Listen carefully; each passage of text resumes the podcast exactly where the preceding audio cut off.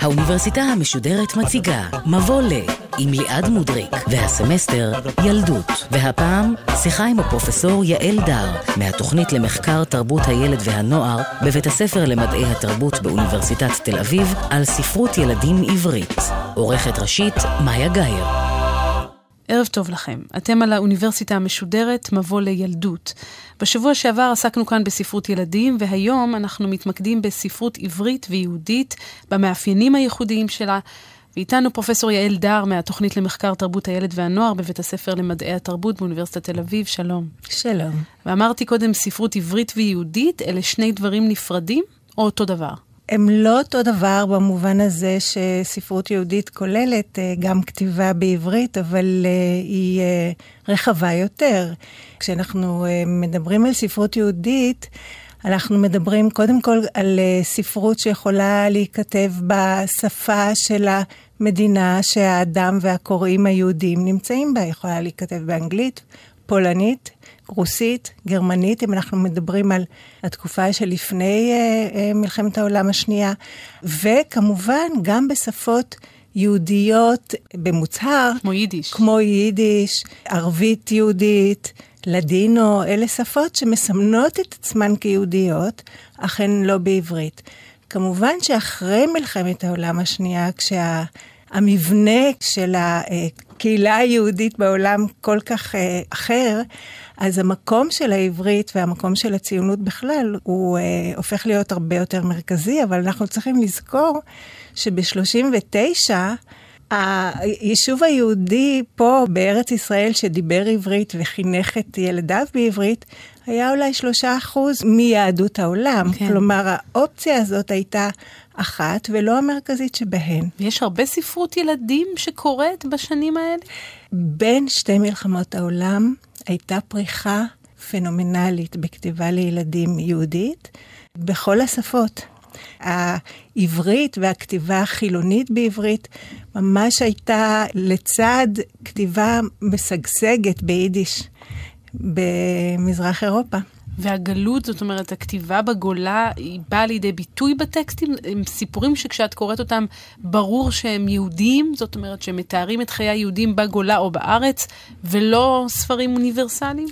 את שואלת כאן שאלה אה, מעניינת, והיא כרוכה באיך אנחנו מגדירים מהי ספרות יהודית. האם ספרות יהודית עוסקת בהכרח בנושאים יהודיים, או אה, האם אה, ספרות יהודית אה, נכתבת על ידי יהודים, או מיועדת ליהודים? אז אה, אני חושבת שמשתלם לנו להגדיר את זה כספרות שמיועדת באופן רשמי לילדים יהודים, ולכן לא בהכרח עוסקת בענייני הדת היהודית, או אפילו ההוויה היהודית. אבל הספרות הזו, שבין שתי מלחמות העולם, היא מונעת אידיאולוגית? למשל, קידום הרעיון הציוני, שלילת בהחלט. הגולה? בהחלט. אני חושבת שזה היה המנוע מאחורי הכתיבה. כי זאת תקופה של האידיאולוגיות הגדולות, של אה, פריחת הלאומיות, גם הציונית, והכתיבה לילדים הייתה נורא חשובה, כי היא הייתה דרך בעצם להבנות דור שייקח כמובן מאליו את האג'נדה הפוליטית, חברתית, תרבותית שעומדת אה, מאחוריה. ואז נכתבת אה, ספרות ציונית מצד אחד, ספרות סוציאליסטית, בונדיסטית, עם איזושהי סולידריות כלל אנושית כלפי הפועל. אולי דוגמה שהקהל כאן מכיר, זאת קדיה מולודובסקי. קדיה מולודובסקי בעצם כתבה יידיש בדיוק באותה תקופה שאני מדברת עליה. היא לא הייתה ציונית.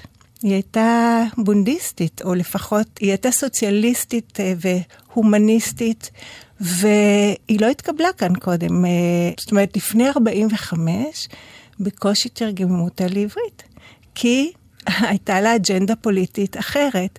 אחרי 45 השתנה מאוד היחס כלפי אותה גלות ששללו קודם כאן בכזאת אה, אדיקות, כי הגלות הזאת כבר לא איימה, האופציה הלא ציונית כבר לא הייתה אופציה מאיימת. להפך, רצו לבכות כאן אה, משפחות. אה, זהו, את מדברת על 45, מה קורה באמת בתקופת השואה? זה בא לידי ביטוי בכתיבה, או מה רואים בספרות הילדים של אותן שנים? אז נעשה סדר. אה, אנחנו אמרנו שהספרות בעברית היא אה, ציונית במובן הזה שהיא אה, לוקחת על עצמה לעשות יחסי ציבור מאוד מאוד אה, אגרסיביים לחיים בארץ ישראל, לילדות בארץ ישראל, לתרבות היהודית-חילונית הזאת שצומחת בארץ ישראל, וככזאת היא שוללת את הגלות במוצהר. כלומר, האופציה הציונית בארץ ישראל היא היפוכה של הגלות. והילדים שגדלו כאן למדו לחשוב על האופציה הזאת כמשהו שהם בזים לה כמעט. ומה שקורה, כשמתחילות להתקבל ידיעות על מה שקורה כאן עוד לפני השואה, כלומר, כשכבר מתחילים לאבד קשר עם קרובי משפחה וכולי, בכלל מבוגרים פתאום מתחילים להבין שהם מגדלים כאן דור שחש ניכור מוחלט לבני משפחה, בכלל ליהדות אירופה. ויש איזה מין אה, היפוך אני חושבת שזה בא מהבטן, זה לא בא באיזושהי החלטה פדגוגית של שינוי מסר, אבל אנשים מתחילים לכתוב מאוד אחרת, עד כדי כך שאפשר לדבר על שלילת שלילת גלות בשנים האלה של בין 42 ל-45. כלומר, איזשהו ניסיון אה, ליצור אמפתיה, מעניין. הרבה כתיבה נוסטלגית על ילדות באירופה. מתחילות להיכנס מעשיות ש... לא נתנו להם מקום קודם, שהן ממוקמות באירופה, כן. כי לא רצינו בכלל להתחבר כן. לדבר הזה. ונכתבת גם uh, ספרות ממש מקוננת, שירה מקוננת, ואת קדיה... לילדים? כן. ואת קדיה מולודובסקי ב-45 לוקחים על עצמם טובי המשוררים לתרגם לעברית, כמעין uh, גלעד לילדות פולין שחרבה. ככה קוראים אותה וככה מקבלים אותה לראשונה בעצם. אבל בעצם בתקופה הזו של שנות ה-30 עד שנות ה-50, שהמדינה מתחילה להתכונן באיזושהי צורה, ויש מאבק על דמותה של ארץ ישראל, אז בעצם ספרות הילדים בארץ היא מפעל ציוני לאומי ברור, מעבר לעניין הזה שהזכרת קודם? כן, היא מפעל ציוני לאומי ברור, ואפילו יותר מזה, היא מפעל ציוני פוליטי. כלומר, מאחורי ספרות הילדים עומדות המפלגות הגדולות. המפלגה הראשונה שלקחה על עצמה לכתוב ובעצם לשמש סוכנת לספרות ילדים עברית היא מפא"י, שזו המפלגה כן. המרכזית אה, מתחילת שנות ה-30, ומהר מאוד היא מייסדת ממש עיתון, דבר לילדים המיתולוגי. כן, כן. ובפעם הראשונה יש מין במה כזאת עם כסף, עם יכולת שיווק. עם מיטב הסופרים שעומדים uh, לרשותה. כן, הבמה הפוליטית הזאת מייצרת למעשה את הקאנון של אה, ספרות הילדים העברית בשנים האלה. גם את הקאנון הראשון, לא כן. סתם את הקאנון, את הקאנון הראשון של אה, כתיבה ספרותית שמה בעברית. שמה משתייך אליו? משתייכת אליו קודם כל אה, כתיבה שמפארת את ההתיישבות העובדת. כתיבה שבאמת שוללת גלות. כתיבה שעוסקת בעברית.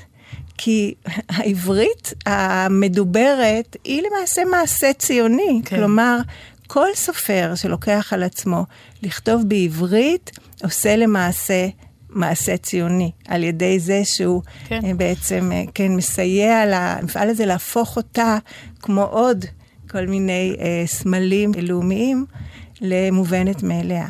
ויש דבר מעניין שמסתכלים על הספרות הזו, וזה המקום של הבית. כי בספרות העולם הבית זה המקום ששואפים לחזור אליו. אני חושבת נגיד על דורותי בקוסם ארץ עוץ. אין מקום כמו הבית, זה מה שהיא רוצה להשיג. ספרות הילדים של ארצות המערב נולדה עם הבורגנות, והייתה עסוקה ביחצון המשפחה והבית. כאן קרה איזה משהו מוזר, כי הבית היווה סכנה למפעל הציוני, במובן הזה ש... רוב רובם של ההורים היו אה, עולים חדשים, כן? הם נשאו על גבם תרבויות אחרות, שפות אחרות, וככאלה הם לא נתפסו כמי שיכולים למעשה לחנך ולהבנות כאן צבר. דור חדש של כן. צבר כזה. ולכן ספרות הילדים למעשה לקחה על עצמה איזשהו תפקיד של לחנך את הילדים בתוך הבית, כי קוראים ספרים בתוך הבית, אבל לא על ידי ההורים. והמסרים היו מסרים מאוד אה, לא של בית. סיפור טוב מתחיל ב... יציאה מהבית, אם לא בריחה מהבית, המון המון סיפורים על ילדים שבורחים מהבית. ועל זה שמרמים את ההורים בשביל שאפשר יהיה אה, לבצע דברים. העיקר היה הקולקטיב. כן. עכשיו, הקולקטיב גם היה איזה מין תחליף לאחאות. כי האנשים הכי קרובים לך הם בני הגיל שלך שגדלים איתך בקיבוץ כמובן, אבל גם לא רק בקיבוץ, בכיתה. כן, הכיתה מהווה איזה סוג של תחליף משפחתי. Mm. המורה הוא מין, הרבה פעמים דמות אב, אנחנו מכירים את הכתיבה של אליעזר שמאלי. אני mm-hmm. עוד הייתי צריכה לקרוא את זה כספר חובה. את, אז אה, אליעזר שמאלי כתב לא מעט ספרים, שהמורה שם הוא, הוא ממש דמות אב, תחליף למודל המשפחתי. אני מנסה לחשוב איך זה בא לידי ביטוי נניח בספר כמו שמונה בעקבות אחד. טוב, שמונה בעקבות אחד זו דוגמה פנטסטית. זה סיפור על uh, קבוצה, אני חושבת שקוראים לה קבוצת איילה, בקיבוץ, כן. שממש מתפקדת כמו איזה מין uh, סיירת מטכ"ל קטנה כזאת, במובן הזה שביחד הם מצליחים לבצע משימה שהמבוגרים לא הצליחו uh, לבצע, וזה אפשרי היה בקיבוץ, כי אין שם הורים שיבלבלו את המוח ויפריעו לאינסטינקט הצבאי הזה, המולד, כן, של הצבר. כן. אם היו שם מבוגרים, הם לא היו מאפשרים את אותו מעשה הירואי שסופו ממש אה, אין לתאר. יש שם בסוף איזה מין ציור של יד קטנה עם אה, פטיש גדול ששובר את uh, צלב קרס. כן. כלומר, אנחנו הילדים ניצחנו את הנאצים פחות או יותר, כן. בזכות זה שהמבוגרים אז זו הדמות של הצבר, זה הילד החדש. שקורא תיגר על היהודי הגלותי, שהוא עצמאי והוא uh, גיבור והוא לוחם. זה מה שרואים בייצוג באותה תקופה? זה, ויש גם עוד תכונות. יש אהבה בלתי אמצעית לטבע. שזה גם מאפיין של ילידיות, mm-hmm. בעוד שלמבוגרים האלה שעוד הולכים עם סנדלים עם גרביים, ולא נוח להם עוד במזג אוויר הזה. הילדים בארץ תמיד תוארו כמי שהם יחפים בשדה קוצים, והם לא מזיעים וגם לא קר להם, והם פשוט ילדי טבע כאלה. כלומר, גם הדבר הזה, איזושהי סולידריות uh, שקשורה לקולקטיביזם שעליה זה נבנה. הרבה בנים, פחות בנות, כן. אם אנחנו מדברים על מי כן ומי לא. לפני העלייה הגדולה ממדינות uh, האסלאם, בוודאי שכמעט שאין ייצוג של מזרחים, אבל גם אחר אחריה, כך, כן, לא ממש. וגם אחר כך, אה, לא ממש, אבל אה, את יודעת, אני רוצה להגיד עוד משהו על המשפחה. לגבי המשפחה, אם עד קום המדינה היא מהווה ממש גורם שולי, בטח ההורים, עם קום המדינה ובמהלך שנות החמישים, אנחנו רואים ניסיון להכניס אותה. לאפשר אותה. זה גם נהיה יותר עירוני, פחות קיבוצי, לא? בשנות החמישים מתחיל לאט לאט להתחלף האתוס, מאתוס חלוצי, שגייס גם את הילדים למעשה הציוני וגם פרגן להם פוטנציאל פוליטי. כלומר, באמת ילדים בתקופת היישוב נחשבו פוליטיים במובן הזה שהם ידעו לזהות שכותב מסוים הוא משלהם, לזהות שספר מסוים הוא שלהם, בוודאי עיתון הילדים המסוים כן. כשלהם. ילדים נחש... היו פוליטיים. משנות החמישים אנחנו רואים איך לאט לאט השריר הפוליטי, כן, ש... אה, שכל כך טופח. קודם לכן הולך ונחלש ובכוונה. זה חלק ממה? מהתפיסה המגוננת שאומרת הילדים צריכים להיות... זה חלק מהאתוס הממלכתי שבונה על אזרחיות. כאזרח, אתה לא אמור להיות ראש גדול מדי. בטח לא אם אתה ילד. אתה לא אמור לרצות להיות חייל אם אתה בן שש. בגיל 18 בלאו הכי יגייסו אותך. אנחנו רוצים את הילדים בבית, אנחנו רוצים אותם תמימים. לראשונה בתולדות ספרות הילדים העברית, אותו ילד ישראלי מתחיל להיות יותר ויותר תמים. איפה את רואה את זה בכתיבה?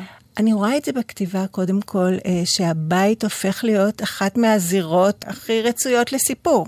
אחת הדוגמאות הראשונות שבאמת חטפו על זה אה, הרבה בזמנו היה שמולי קיפוד. שמולי קיפוד יצא לאור ב-55 או 6, בהוצאה קיבוצית, כן. ספריית פועלים.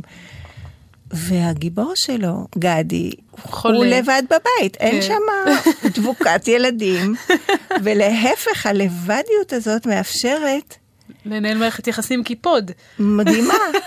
ועוד בסוף הקיפוד הזה, הוא הולך לאבא הוא ואמא. הולך לאט, את רואה איך את זוכרת את זה? תכף אני יכולה לדק- תוכלי לדקלם גם כאן. אני- הוא הולך לעם אביב, רואים אותם גם ככה מחכים לו. כלומר, העניין הזה של הנוכחות של בית כמרחב, הוא מוכפל אפילו בעלילה. אבל יותר מזה, מי כתב את הספר? מין משהו כזה שנקרא כוש. כן. שהוא חיבור של כרמי ושוש, שזה ט' כרמי ושושנה היימן שיצרו את הספר, והיו גם ההורים של גדי. והם כותבים לילד שלהם. אז האישי כלומר- נכנס פה לסיפור. כן. האישי אבל המשפחתי. כן. וזה בתוך השם, כן, הפסבדוניזם הזה הופך בעצם את עצם הכתיבה למין מעשה משפחתי.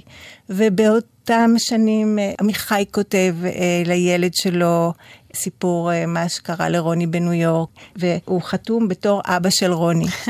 אז בעצם עילת הכתיבה הופכת להיות משפחתית. אם קודם לכן כתבנו כדי לפענח את סודה של העברית ולהפוך אותה למשהו יותר חיוני ועשיר, או מתוך איזה אינטרס אה, פוליטי, או עכשיו אנחנו כותבים מתוך אינטרס משפחתי. ואז מתחילות אה, להופיע גם הקדשות Hmm. של יוצר לילדיו. איש לא העלה על דעתו לעשות את זה קודם. ובמחקר שלך את מתארת אבל את התקופה הזו כתקופה מרדנית במובן מסוים, עם ריבוי קולות, וזה די מפתיע, כי אני הייתי מצפה שדווקא בימים הסוערים של הקמת המדינה והשנים הראשונות שלה תהיה קונפורמיות מאוד גדולה. איך את מסבירה את זה? זה נורא מעניין, אה, ספציפית מה שתנועת העבודה ההגמונית בחרה אה, לספר כאן, והאופן הזה שהיא בחרה לספר כאן, כי אפשר היה לכתוב כתיבה אינדוקטרינרית, פמפלטית, מהסוג שתעשה את העבודה, כן. תשכנע, תגייס, וזהו. אבל הייתה כאן איזושהי דילמה מופלאה של מצד אחד לדבר על ערכים, כן, של מהפכנות סוציאליסטית, mm-hmm. כן, שהילדים גדלו עליה, ומצד שני, גם רצו, בטח שהספרות אה, הספציפית שיצאה מהוצאות הספרים הקיבוציות, גם לאפשר את החתרנות דרך חוויית הקריאה.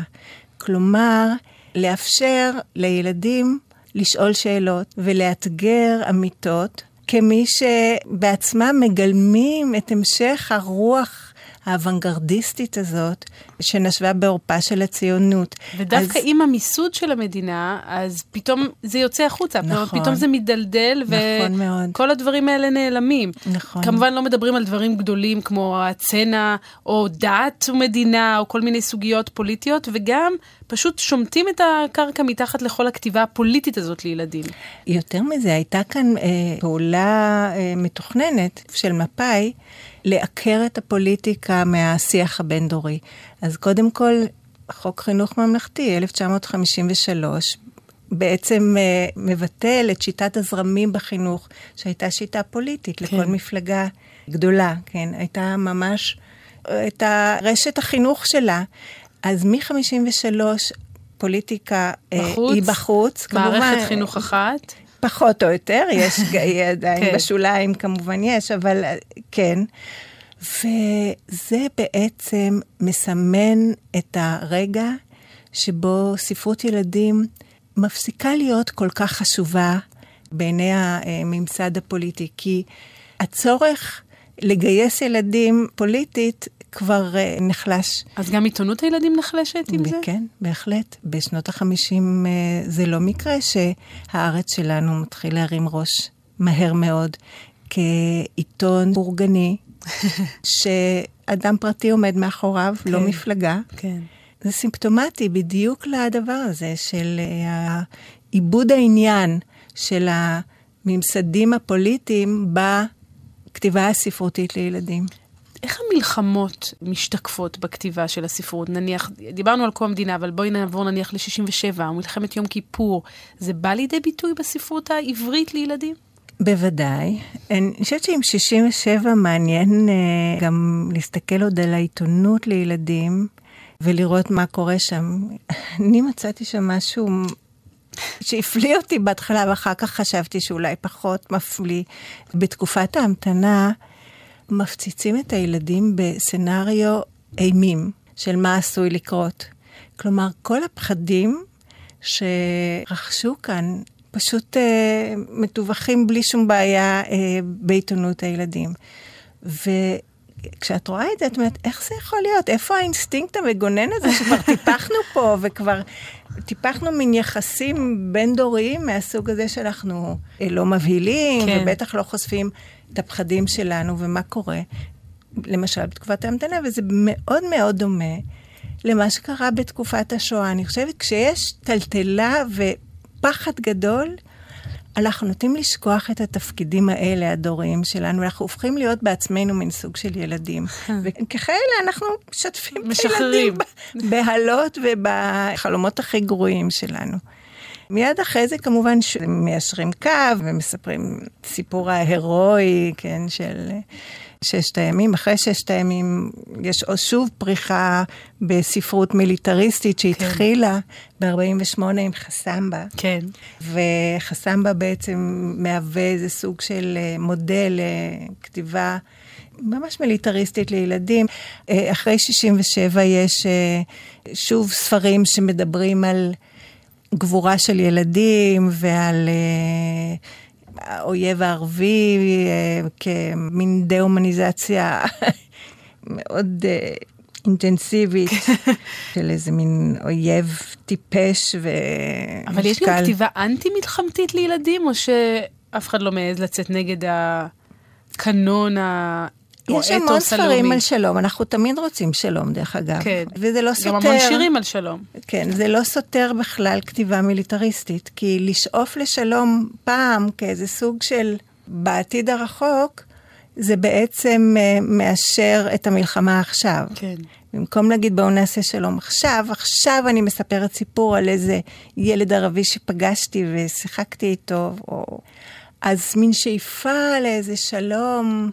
אוטופי כמעט. אה, אבל שנות ה-70 ביצירה הישראלית הן שנים שמאופיינות במרד, באנטי-מיליטריזם. אז אני שואלת האם זה מחלחל לספרות הילדים. זה מחלחל, אבל uh, אנחנו צריכים לזכור ששנות ה-70 פחות מעניינות בספרות הילדים, כי היא מפסיקה להיות הבמה המרכזית שמבוגרים מנצלים כדי לשכנע ולדבר עם ילדים. בגלל הטלוויזיה. הטלוויזיה. ולכן, יותר אולי נכון, אם אנחנו רוצים ללמוד משהו על החברה הישראלית, להסתכל על ספרות הילדים, אבל לצידה גם על הטלוויזיה, ואולי גם על ספרי לימוד, ועוד כל מיני דרכים שלנו. אבל בכל מקרה, מלחמת יום כיפור נמצאת על מדף ספרי ילדים, ואני לא יכולה שלא למנות לפחות שני ספרים שמוכרים מאוד. אחד מהם זה אה, חיית החושך של כן, אורי אורלב. כן. שבה מדובר על ילד יתום ממלחמה ועל הקושי שלו ועל הדרך שלו להתמודד עם השכול, ויש שם חשיבה גם על uh, האויב הערבי, וזאת כתיבה אמפתית ואחרת לגמרי.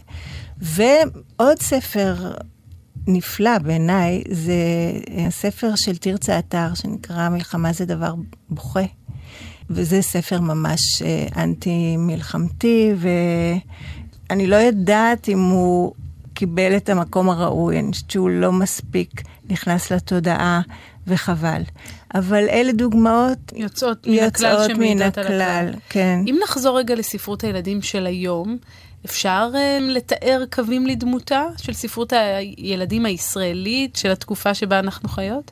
קודם כל, אני חושבת שמרוב איזה בהלה לדבר על פוליטיקה, אנחנו לא מדברים על כלום, וזה מאוד חבל, כי זאת הדרך אה, לעורר שאלות, לעורר איזה חשיבה, ויש כזה... אבל אני חושבת נגיד על אפרים סידון, יש לו כמה ספרים מאוד סאטיריים לילדים, כן. ההיגיון. כן, כן, יש דוגמאות יוצאות דופן, אבל אם אני צריכה להכליל, הספרות הילדים אין שום סכסוך יהודי-ערבי.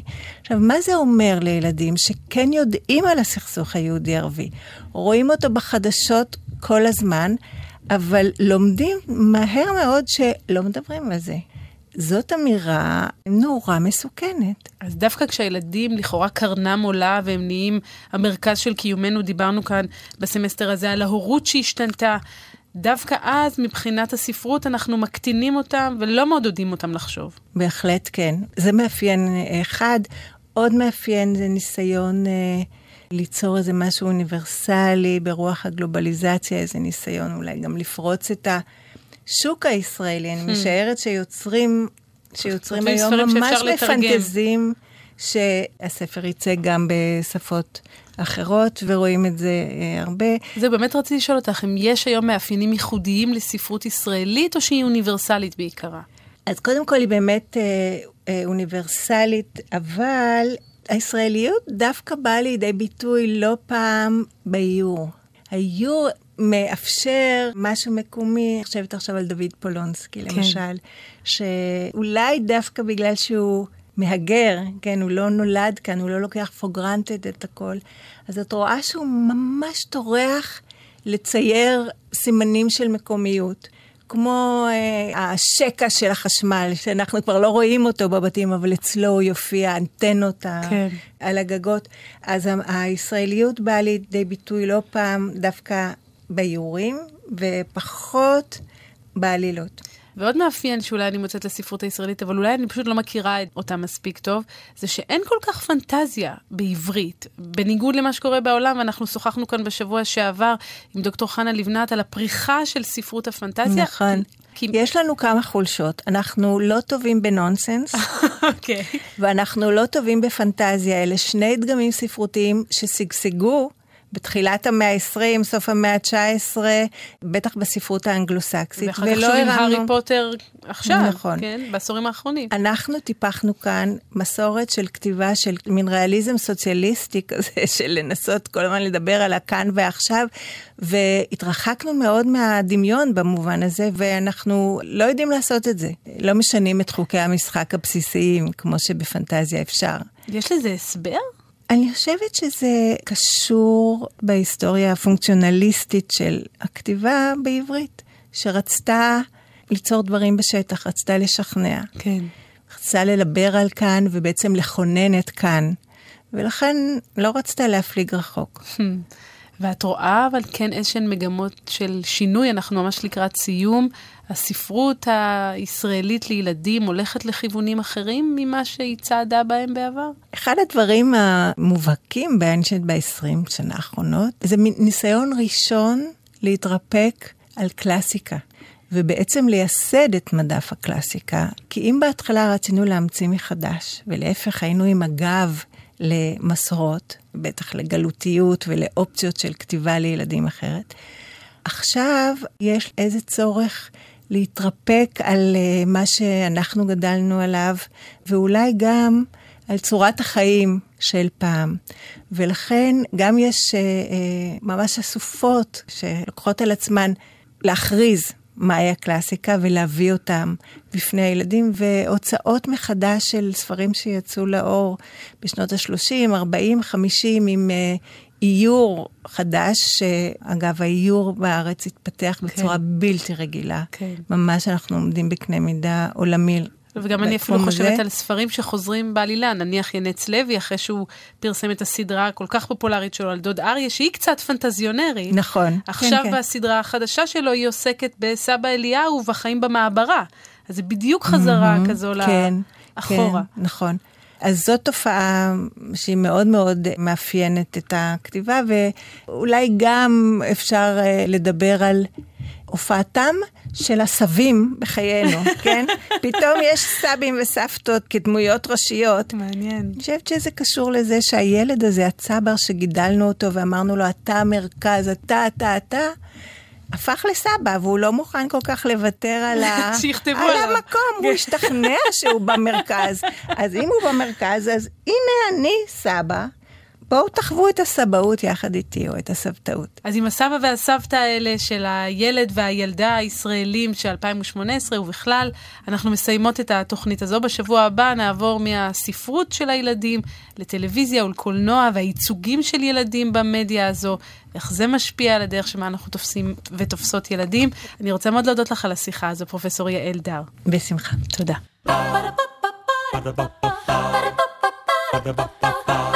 ba da ba ba da ba ba ba האוניברסיטה המשודרת, מבוא ל. ליעד מודריק שוחחה עם הפרופסור יעל דר מהתוכנית למחקר תרבות הילד והנוער בבית הספר למדעי התרבות באוניברסיטת תל אביב על ספרות ילדים עברית. עורכת ראשית, מאיה גאייר. עורכות ומפיקות, יובל שילר ותום נשר. עורכת הדיגיטל, נועה שינדלר. האוניברסיטה המשודרת, בכל זמן שתרצו, באתר וביישומון גלי צה"ל ובדף הפייסבוק של האוניברסיטה המשודרת.